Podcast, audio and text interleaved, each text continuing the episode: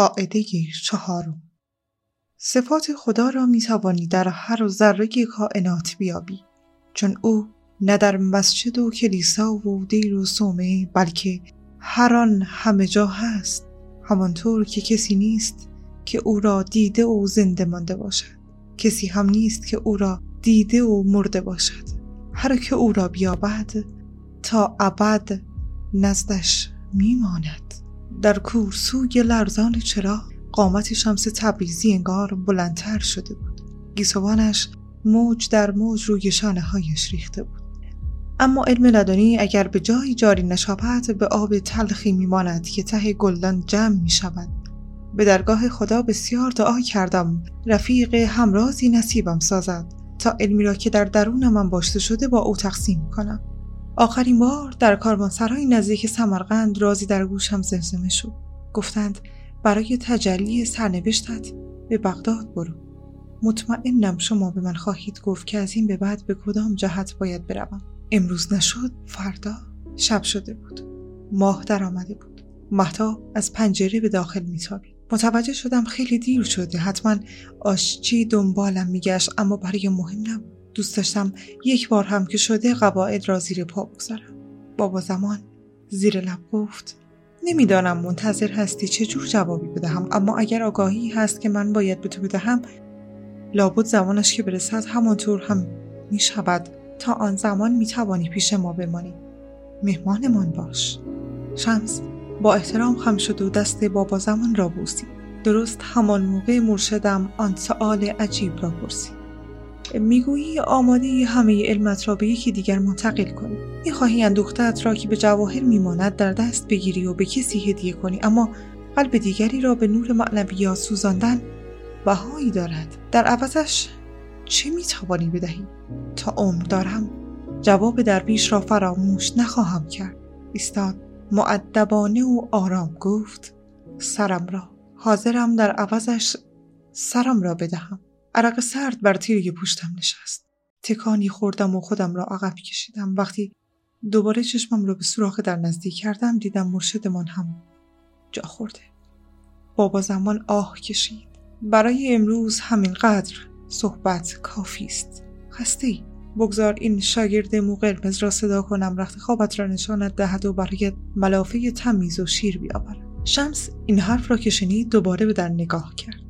نگاههایش را باز تا استخوانهایم حس کردم انگار دیوارها را سوراخ می کرد و میگذشت نه فقط آن سوی در بلکه عمیقترین و پنهانترین حالتهای روحم را میخوابید و رازهایی را میافت که حتی بر خودم پوشیده بودم ترس وجودم را فرا گرفت. شاید هم جادوی سیاه می‌دانست. انگار هاروت و ماروت دو فرشته مشهور بابل که قرآن کریم می‌گوید از آنها به پرهیزید به شمس تبریزی آموزش داده بودند یا اینکه فن دیگری بلد بود و می‌توانست آن سوی دیوارها را ببیند.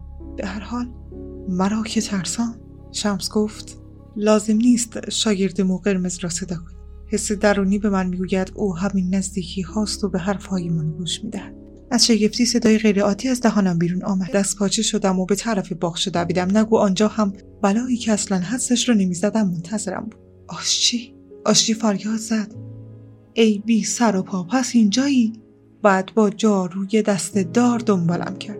توی بد درد سری افتادی. پدرت رو در میارم بیا اینجا. در لحظه آخر جا خالی دادم و مثل برق و باد از باغچه فرار کرد. وقتی با تمام نیرو در کور راهی میدویدم که خانقها را به شاهراه متصل می‌کرد صورت شمسی تبریزی از جلوی چشمانم محو نمی‌شد. از کجا فهمیده بود به حرفهایشان گوش می‌کنم؟ مگر این مرد جادوگر بود؟ حتی نتوانستم یواشتر بدوم.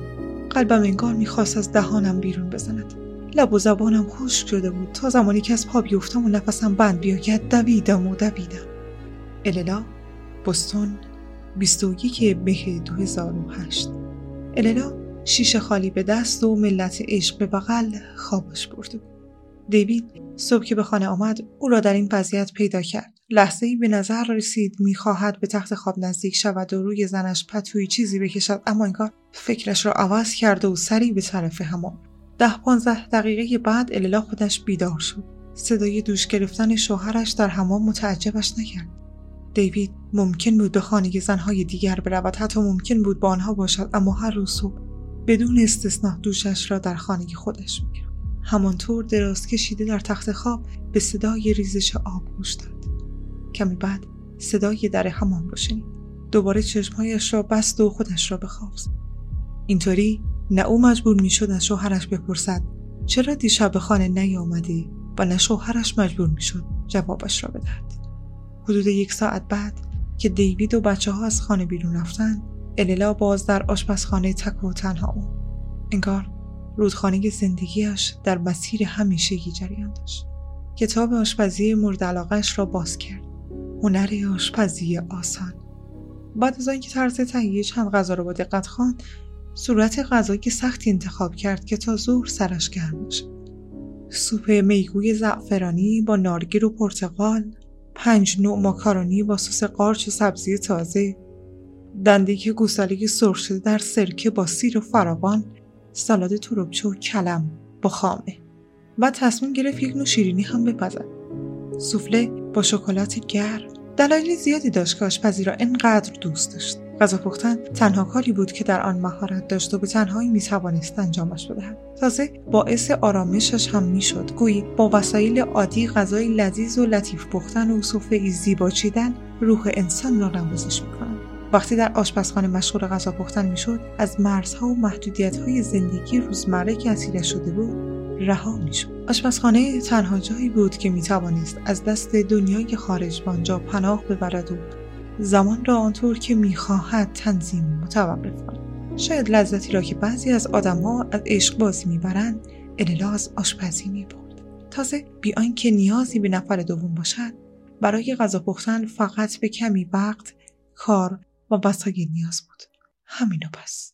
تقریبا همه برنامه های آشپزی تلویزیونی رو تماشا می‌کرد اما هیچ کدام به نظرش واقعی نمی رسیدن اینکه در این برنامه ها غذا پختن را با ابداع خلاقیت حتی دیوانگی یکی می‌دانستند به نظرش عجیب می رسید آشپزخانه آزمایشگاه که نیست. بگذار دانشمندها آزمایش بکنند هنرمندها عجیب و غریب باشند. آشپزی اما چیز دیگری است. برای اینکه آشپز خوبی باشی نه آزمایش لازم است نه دیوانه بودن.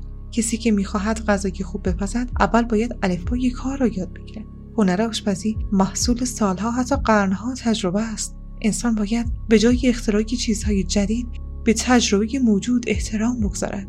با آنکه عادتهای قدیمی یا آموزنده های کلاسیک در عصر مدرن به نظر هیچ کس جذاب نمی‌رسید اللا روبنشتاین در آشپزخانه زنی کاملا سنتگرا بود. در اصل اللا کلا به عادتهایش وابسته بود. تقریبا هر روز سر ساعت معینی صبحانه میخوردند. تعطیلات آخر هفته به مرکز خرید ثابتی می‌رفتند و اولین یک شنبه هر ماه با همسایه ها بسات کباب راه میانداختند.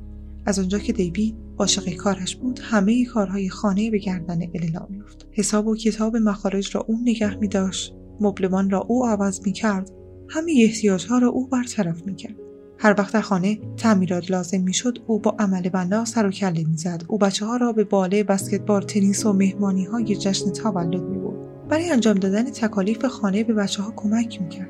برای اینکه هیچ کدام از این کارها لنگ نماند مدام در حال برنامه‌ریزی پنجشنبه ها اصر اللا به باشگاه آشپزی می‌رفت که زنهای خانهداری مثل خودش تشکیل داده بود. جمعه ها هم چند ساعت از وقتش را در بازار محصولات طبیعی میگذراند. با مزرعه دارها درباره محصولاتشان صحبت می‌کرد. مرباهای کم شکر را امتحان می‌کرد. یا برای کسانی که مثل خودش به آشپزی علاقه داشتند مثل پختن قارچ با جزئیات تعریف می‌کرد. شنبه ها هم دیوید اللا را برای شام بیرون می‌برد. بیشتر وقتها به رستوران تایوانی رستوران ژاپنی. دیگر می‌توان گفت هفته ها و ماه هاست کاری به کار همدیگر ندارند اللا این را هم طبیعی می‌دانست که پس از سالهای طولانی زندگی زناشویی گراگیش زوجها به یکدیگر کم می شود.